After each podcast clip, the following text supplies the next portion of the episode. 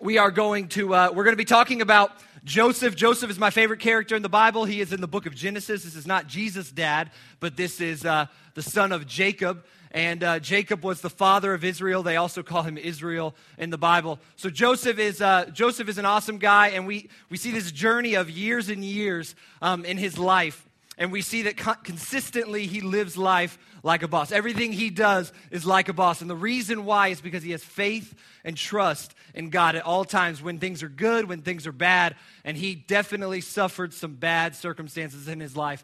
And so uh, I'm excited about this series. We're going to spend seven weeks in it, and we're just going to go verse by verse. So it's going to be a little bit different than our other series. Our other series, we might have a subject and we pull in a bunch of different scriptures. Here, we're just going to like take a chapter and read through it and then see what God has to tell us through it. So some ter- sermons might have like two or three points to them because um, that's just what the scripture says. So uh, we are going to open up to Genesis 37.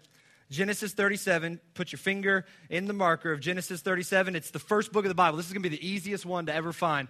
Genesis 37, first book of the Bible, chapter 37. And uh, just put your finger there. We'll come back to that in a second. First, we're going to pray.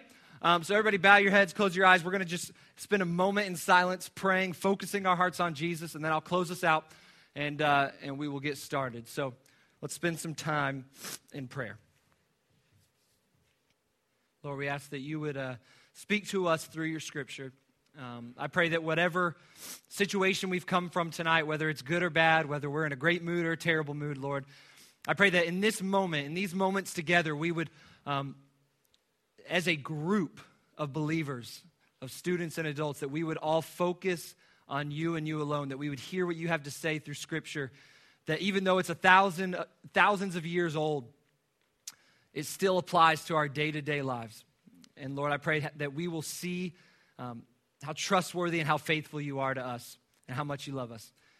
In your holy name we pray. Amen. Amen. So, how many of you have siblings? Raise your hand. Most of you. How many of you are only ch- children? Okay.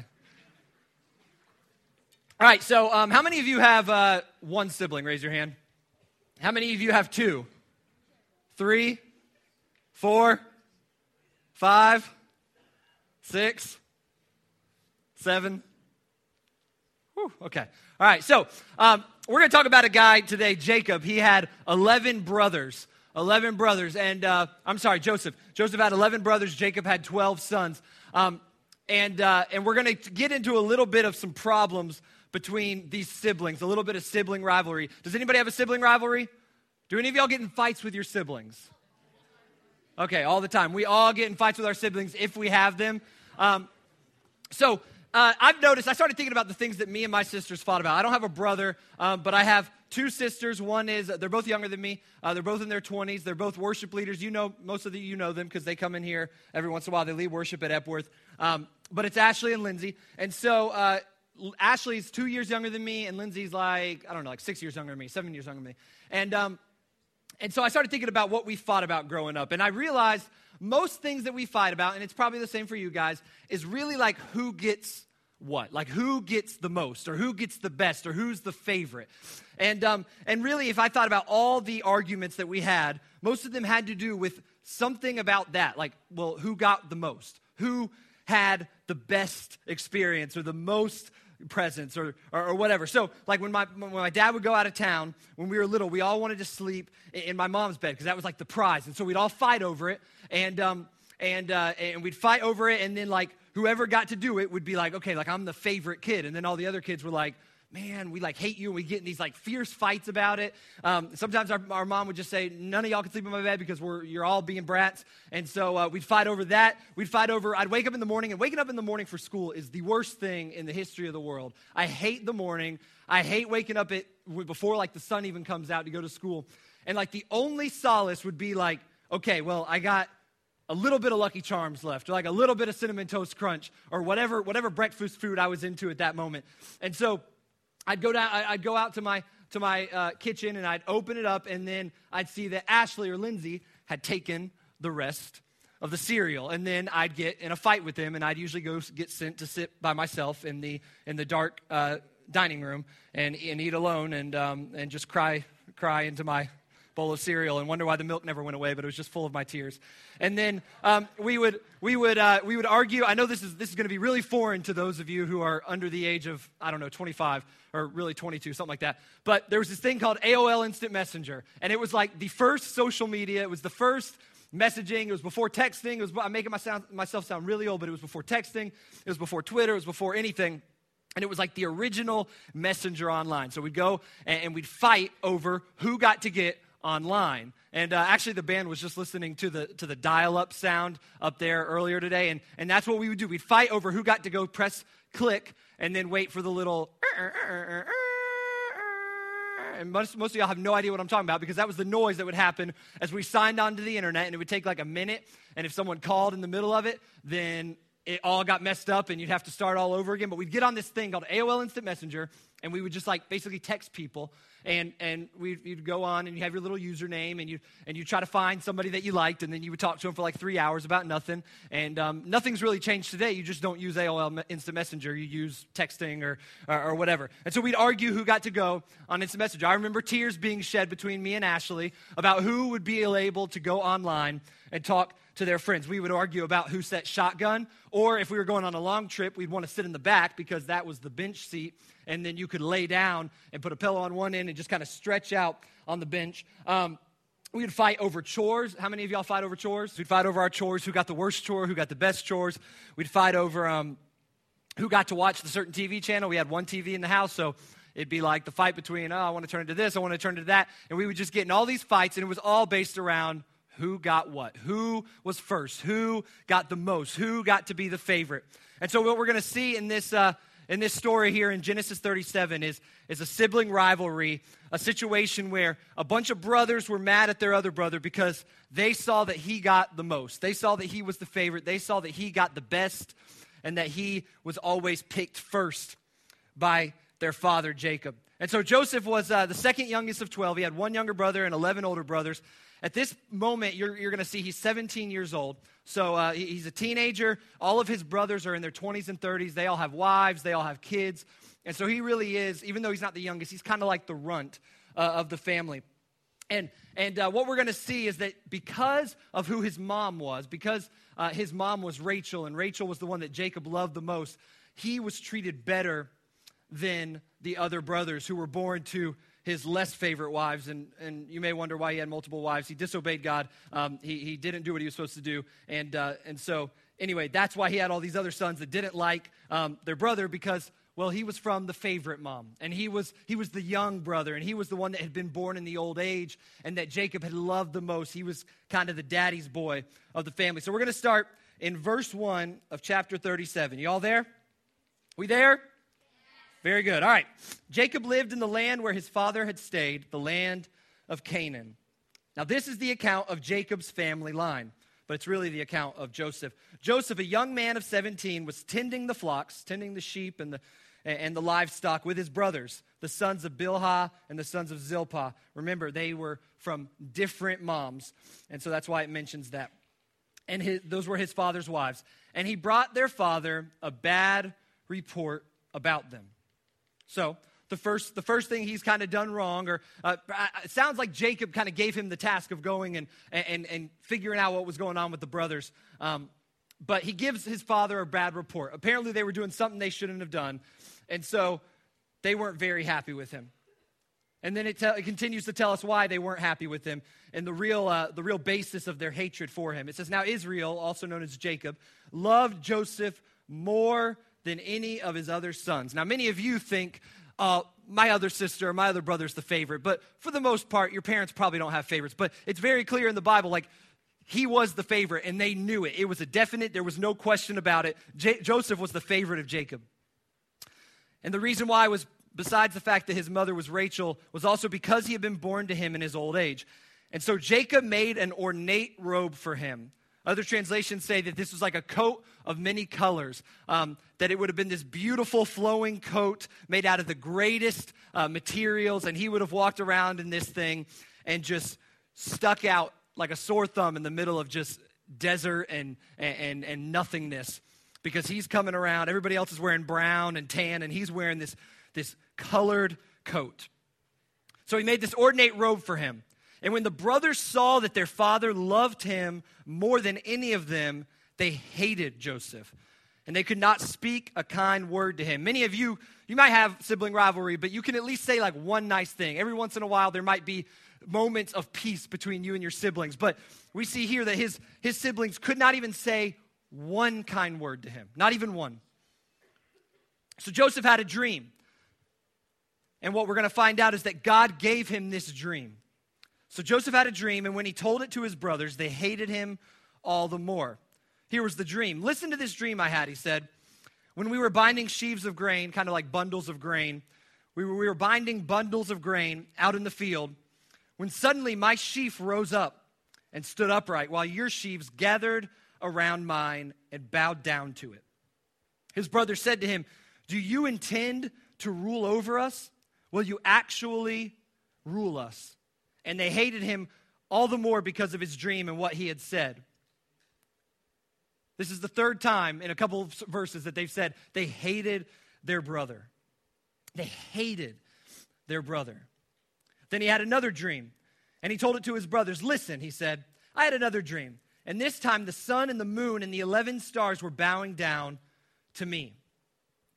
Now, this time he's involving not just the brothers, but mom and dad, because the sun and the moon were mom and dad, and the stars were his brothers, his 11 brothers. And so when he told this to his father, verse 10, as well as his brothers, his father rebuked him and said, What is this dream you had? Will your mother and I and your brothers actually come and bow down to the ground before you? His brothers were jealous of him, and his father kept the matter in mind. The first two things in your notes.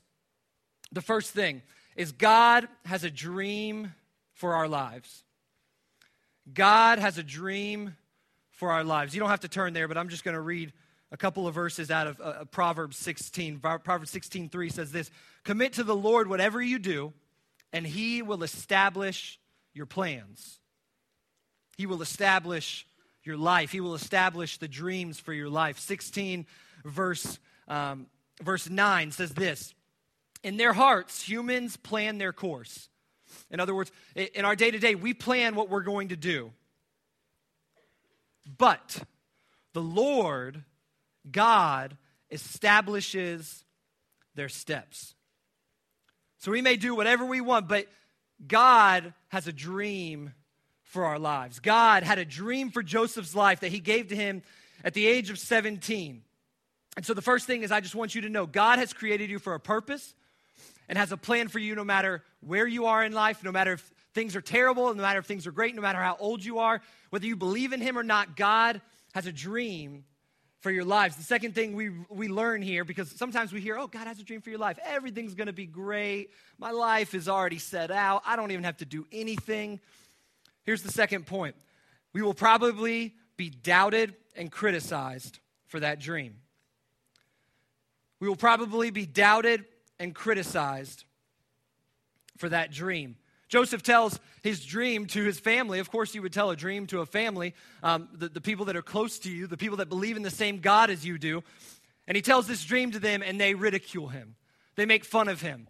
You, you're the youngest, and in this time, um, in this time, age was a huge thing. The oldest brother usually got everything. So the fact that the second youngest brother was the favorite was a big slap in the face to the oldest brother. And so um, they're saying, You're 17 years old. You don't have a wife. You don't have kids. You haven't done anything, Joseph. How are you going to rule over us? We're going to get dad's stuff. We're going to get everything that dad has for us. You're not going to get anything. You're not going to rule over us. You're crazy. And they criticized him. Following the dream that God has for us will take faith and trust in God. And most people don't have that. Most people don't have the patience and the trust in their Heavenly Father. And we have to be willing to live for God and not for people. We've talked about that tons of times. We talk about that almost every week. We have to be able, willing to live for God and what He wants and not what the world says. So you will be doubted and criticized. People will be jealous of you like the brothers were. But we have to follow the dream God has set out for us. We have to follow the dream God has set out for us. If we want to see it happen, we can't just sit back and just wait. We have to go after it to see that greater, abundant life He has for us. Let's continue um, in the scripture. We're going to be in verse 12. Now, his brothers had gone to graze their father's flocks near Shechem, and Israel, Jacob, said to Joseph, As you know, your brothers are grazing the flocks near Shechem. Come, I'm going to send you to them. Very well, he said. So he said to them, Go and see if all is well with your brothers and with the flocks, and bring word back to me, much like he had done before. Then he sent him off from the valley of Hebron. When Joseph arrived at Shechem, a man found him wandering around in the fields and asked him, What are you looking for? Because he had just been sent to an area to find his brother. So he's kind of just roaming the fields. And this guy's like, What are you looking for? Verse 16, he replied, I'm looking for my brothers. Can you tell me where they are grazing with their flocks? The man says, They have moved on from here. I heard them say, Let's go to Dothan. So Joseph went after his brothers and found them near Dothan. Verse 18. But they saw him in the distance, and before he reached them, they plotted to kill him. They plotted to kill him. It's interesting. J- Jesus teaches in the New Testament about um, it, on, the, on the Sermon on the Mount. He says, If you have even hated someone in your heart, you might as well have murdered them. Why does he say that? He says that because hate leads to action, hate leads to being angry with and taking it out on people. And so we see that, that, that action happen in these brothers' lives. They hated him, they hated him, they hated him, and now all of a sudden they say, you know what? We're just going to kill him. Verse 19, here comes that dreamer. Listen to the sarcasm they have as, they, as he walks towards them. Here comes that dreamer. They said to each other, Come now, let's kill him and throw him into one of these cisterns and say that a ferocious animal devoured him.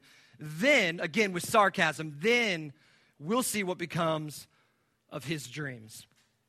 We'll see what becomes of his dreams. The third point is a question How do you respond to others' dreams and success? How do you respond to others' dreams and success? Because probably what we did was we heard that first part, we're like, okay, I'm Joseph, and I have a dream, and other people are going to try to criticize me, but I'm going to fight through it. But the reality is, we're also going to be in the opportunity or in the situations where we can be the brothers too.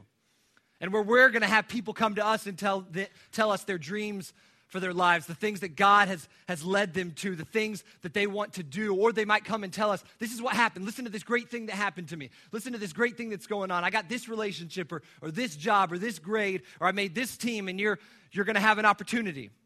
You're going to have the opportunity to respond in anger and jealousy, or you're going to have the opportunity to respond in encouragement and in praise. How will you respond to others' dreams and successes. It will give you a good picture of how your heart is. Because some of you might feel like, oh, I'm good, I'm good. I, I don't really mess up that much. I don't deal with much sin. But then someone tells you about something that they did well or something good going on. You're like, yeah, right. Oh, you're terrible. I'm better than you. And you start comparing and you start contrasting and you respond in anger and jealousy like the brothers did. So we're going to continue and see what happened with their plans. Verse 21. When Reuben heard this, Reuben is the oldest brother. Again, this is the one that probably would have hated him the most because, well, he had had everything taken from him. He was supposed to be the firstborn, the most loved, the most high in the family, and Joseph got all that. So Reuben hears of this, but he tried to rescue him from their hands. So he tries to do the right thing. He says, Let's not take his life. Don't shed any blood. Throw him into this cistern, which is like an empty well. It was a dry well here in the wilderness. They threw him into a pit, basically. Throw him into this cistern, but don't lay a hand on him. Reuben said this to rescue him from them and take him back to his father. So he basically tries to buy some time. He basically tries to buy some time. So, verse 23 So when Joseph came to his brothers, they stripped him of his robe, they tore it off, the ornate robe that he was wearing, and they took him and threw him into the cistern. The cistern was empty, and there was no water in it. This is not in your notes, but I want you to write this down. Some of you are going through a situation with your family or your friends or school or whatever. Maybe it's just inner turmoil and you feel like you're in a pit. You feel like you're tossed in and you're lonely and you have no water, you have nothing to drink, you have nothing to, to, to sustain you, and you feel like there's nothing better. It's never going to get better. It's terrible. And I want you to see this picture of Joseph, and you're going to see what ends up happening to him as we go through this series. But I want you to know that God still has a plan for you in the pit. I want you to write that down. God still has a plan for you in the pit. So you may be in that moment right now and you need to hear that word of encouragement. Or you may not be in that moment, but you're going to be in that moment at some point. At some point, we're all going to be in a pit. And we have to know that God still has a plan for us in the pit. So we're going to continue on. Now, Judah, one of the other uh, older brothers, says to his brothers, I'm, I'm sorry, I skipped a few verses. We're on, uh, we're on verse 25. As, the, as they sat down to eat their meal, so they throw them in the pit, they go to eat a meal. They looked up and they saw a caravan of Ishmaelites coming from Gilead. Their camels were loaded with spices, balm, and myrrh, and they were on their way to take them down to Egypt. Joseph said to his brothers, What will we gain if we kill our brother and cover up his blood? Come, let's sell him to the Ishmaelites and not lay our hands on him. After all, he is our brother, our own flesh and blood. And his brothers agreed. What a what a saint Judah is. He says, "Okay, we, are not going to kill him. He's our brother. Come on, guys. Let's let's let's be honest. We got we got to. We, he's our flesh and blood, right? Let's just sell him into slavery. We'll never see him again. He'll live his life and he'll get beaten and, and, destroyed for the rest of his life. But oh, what, what great guys we are. And so he sells them to this group. It says, So when the Midianite merchants, that was another name for the Ishmaelites, when the Midianite merchants came by, his brothers pulled Joseph up out of the cistern and sold him for 20 shekels of silver to the Ishmaelites, who took him to Egypt. Who took him to Egypt. Verse 29. I'm sorry, next point in the in the in the uh, in your notes is this: the path to God's dream won't be easy. But I want you to add this out to the next to, to the side of that point. But it's worth it. The path to God's dream won't be easy, but it's worth it. We're going to see how Joseph's path wasn't so easy. He had this great dream of, of his life, of, of being a ruler, of being in power and authority. And now, at the age of 17, he's a slave. He's going to another land where he knows no one. He's separated from his family. And furthermore, it's not even like he was sold into slavery by bad guys. He was sold into slavery by his family, by his own brothers. And we're going to see throughout the Bible, if you've looked at anything in the Bible, the prophets, Jesus, the disciples, all of them had to go through some stuff to achieve God's dream for them. They had to go to prison, they had to be beaten, they had to be tortured. Jesus went to the cross to achieve God's dream for him but he was willing to do it because it's worth it in the end. God's dream is always worth it, no matter what the pits are, no matter what the struggles are, no matter what the obstacles are. But that's why it requires faith and patience and endurance. In uh, Philippians, Paul writes a letter to this church, and he says, um, he says that we must press on towards the goal that God has set out for us in Christ Jesus. God has set this, this, this dream out for us in Jesus' name, but we have to press on to get to it. We have to fight through the obstacles. We have to run hard to get to the goal. And Paul did that in his life. He, he went through all kinds of obstacles to get to the goal of God's dream for his life. And now this is where the, the, the, points are going to kind of take a turn because that's just what happens here in the scripture because we see a little story here about Reuben. Reuben, once again, is the oldest brother. And in verse 29, this is what it says Reuben returned to the cistern. We're not really sure where Reuben was. He, he, he helped him get into the cistern, and then he just disappears for some reason. But for whatever reason, he comes back and he makes the realization that Joseph's gone. It says, When Reuben returned to the cistern and saw that Joseph was not there, he tore his clothes. He went back to his brothers and said, The boy isn't there. Where can I turn now? May be a very short portion, but we, we, we learn two things from Reuben. One is that we must stand up for what is right. We must stand up for what is right. So write that down. Stand up for what is right. Here's the deal Reuben understood that they needed to help Joseph. He understood as the oldest brother, it was his responsibility. But look at what he does. He doesn't stand up to the brothers and say, I'm taking him and you're not touching the boy. I'm taking him back to dad and you're not going to do anything. What does he do? Well, let's throw him in a pit and just see what happens. And the Bible tells us he had this little back backdrop plan that he was going to save him kind of when the brothers weren't looking and take him back. The deal was he wasn't willing to stand up to his brothers, he wasn't willing to stand up for what is right. And the last note, uh, the, last, the last point in your notes is don't live a life of regret.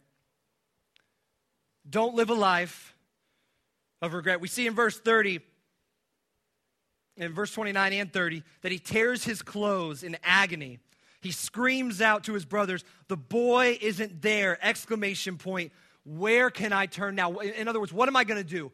What am I going to do with my life? My life is over. I've just ruined the life of my brother and in turn ruined the life of my father.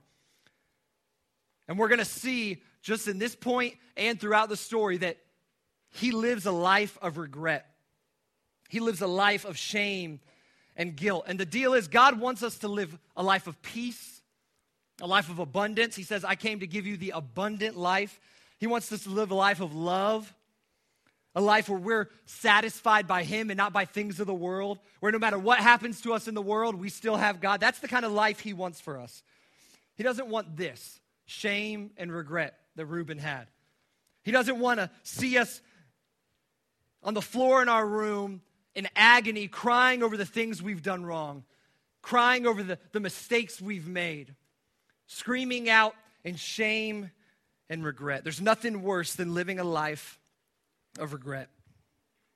And then let's finish off the chapter. It says, So they got Joseph's robe, and they slaughtered a goat and dipped the robe in the blood. Then they took the ornate robe back to their father and said, We found this. Examine it to see whether it is your son's robe. So they take it back to Jacob and they say, Look, something got him. We just found the robe. Sorry, we, we, we couldn't do anything about it. So Jacob recognized it and said, It is my son's robe. Some ferocious animal has devoured him. Joseph has surely been torn to pieces. Just, just so you know, deceit doesn't really just end with the first deceit. It never ends with the first deceit. You always have to cover yourself. So you lie once, then you have to lie again, then you have to lie again, then you have to lie again. And that's what these guys are going to have to do. They're going to have to lie for years and years and years to cover up this thing that they've done to Joseph. Then Jacob tore his clothes because he was in agony as well. He put on sackcloth and he mourned for his son for many days. We've talked about this before. They would cover themselves in dirt and ashes. They'd put on this rough sackcloth clothing to just remind themselves of the physical and emotional agony they were in when someone had passed away. Verse 35 All his sons and daughters came to comfort him. All of a sudden, they're trying to comfort him after they just sold his son into slavery. But he refused to be comforted. No, he said, I will continue to mourn until I join my son in the grave. In other words, I will continue to mourn for the rest of my life. I'm never going to get over this. So his father wept for him. Ben, go ahead and come back up. 36. Meanwhile, the Midianites, the, the, the Ishmaelites, the Midianites, whatever you want to call them, sold Joseph in Egypt to Potiphar, one of Pharaoh's officials, the captain of the guard. So he, he ends this chapter going to Egypt to work for Potiphar, who is the captain of the royal prison, the captain of, uh, of all the, the, the people that had basically sinned or committed, uh, committed crimes against Pharaoh. And he keeps the prison for them. And that's where Joseph ends up at the end of this chapter. And we'll pick back up next week um, in verse in chapter 39. Uh, 38 is not about Joseph, but we'll pick up in 39. but here's what I how I want to close. Um, the, the name of this, this, uh, this talk is Dreamers. And the reason why it's dreamers is because God has a dream for our lives. But as I said before, that dream can only be accomplished in the name of Jesus. It can only be accomplished through faith and trust in a God that loves us and a Son that came to die for us. And so we're going to see how much faith and love and devotion and patience Joseph had as we go through this series. But what I want to offer you to, to you tonight is a chance to take a step towards living that dream. Again, apart from Jesus, we cannot live the dream and the path that God has set out for us. He has it ready for us, and He's saying, Come on, just take, take my way, and you're going to see this dream come to fruition. He's also saying another thing take, take this path, follow me, and you don't have to live a life of regret. You don't have to live a life where you're constantly looking over your shoulder, where you're constantly worried about what you did wrong, where you're constantly living in this shame and guilt. And so, to the Christians in the room, the people that you, you, love Jesus, you've already turned your life to Christ, perhaps you just need to remember that in Jesus, there is freedom from guilt and shame. In Jesus, there is a plan and a dream for your life. And no matter what situation you're in right now, no matter what situation you're in right now, I don't care how bad it is, God still has a dream for your life. And no matter how good it is, no matter how good things are going, God still, God still has, a, has a dream for your life. And we need to stay connected to our Heavenly Father. We need to stay in communion with our Heavenly Father. We need to stay in our church body, in our church family, in our life groups, in the Word of God, in prayer, in order to see the steps that He wants us to take. Again, we make our plans, as it says in Proverbs, but God establishes our, our fate.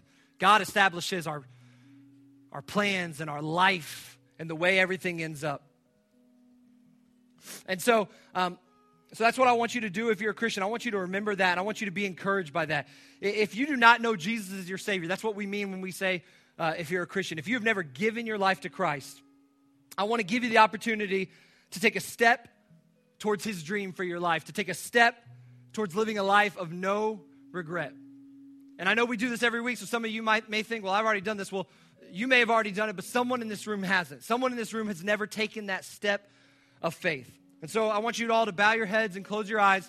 We're going to close as we often do. We're going to close with the opportunity to give your life over to Christ. And the book of Romans says that if we confess with our mouth that Jesus is Lord and we believe in our heart that God raised him from the dead, then we will be saved. Then we will live a life of no regret. Then we will be able to live out the dream that he has for our lives. So in this moment, um, just of, of privacy, it's just between you and God. I want you, um, if, if you'd like to accept what Jesus did for you, accept him as your Lord and Savior, I'd like you to pray this prayer with me. And I'm just going to ask you to raise your hand on the count of three if you'd like to do that, because I'd just like to meet you. One of our, uh, Christian or Jacob, one of our life group leaders, um, will just uh, kind of grab you if they see your hand go up, and, and I'll meet you in the back. We'll talk for a couple minutes, and then you'll come back out and join everything else. I just want to meet you and talk to you about your decision. Um, nothing scary. So, um, if you want to give your life over to Christ for the first time, to make him the Savior of your life, I want you to raise your hand on the count of three. One, God has a dream for your life. Two, He doesn't want you to live a life of no regrets. Three, raise your hand. Raise your hand. Raise your hand. I'll give you another, another moment to raise your hand if you'd like to make that, make that statement of faith. All right. Pray with me. Jesus, I'm yours. I know I need a Savior. I know you love me and that you died for me. Forgive me for what I've done wrong.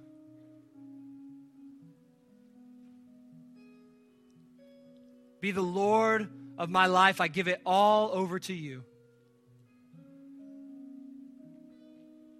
In your name I pray. Amen.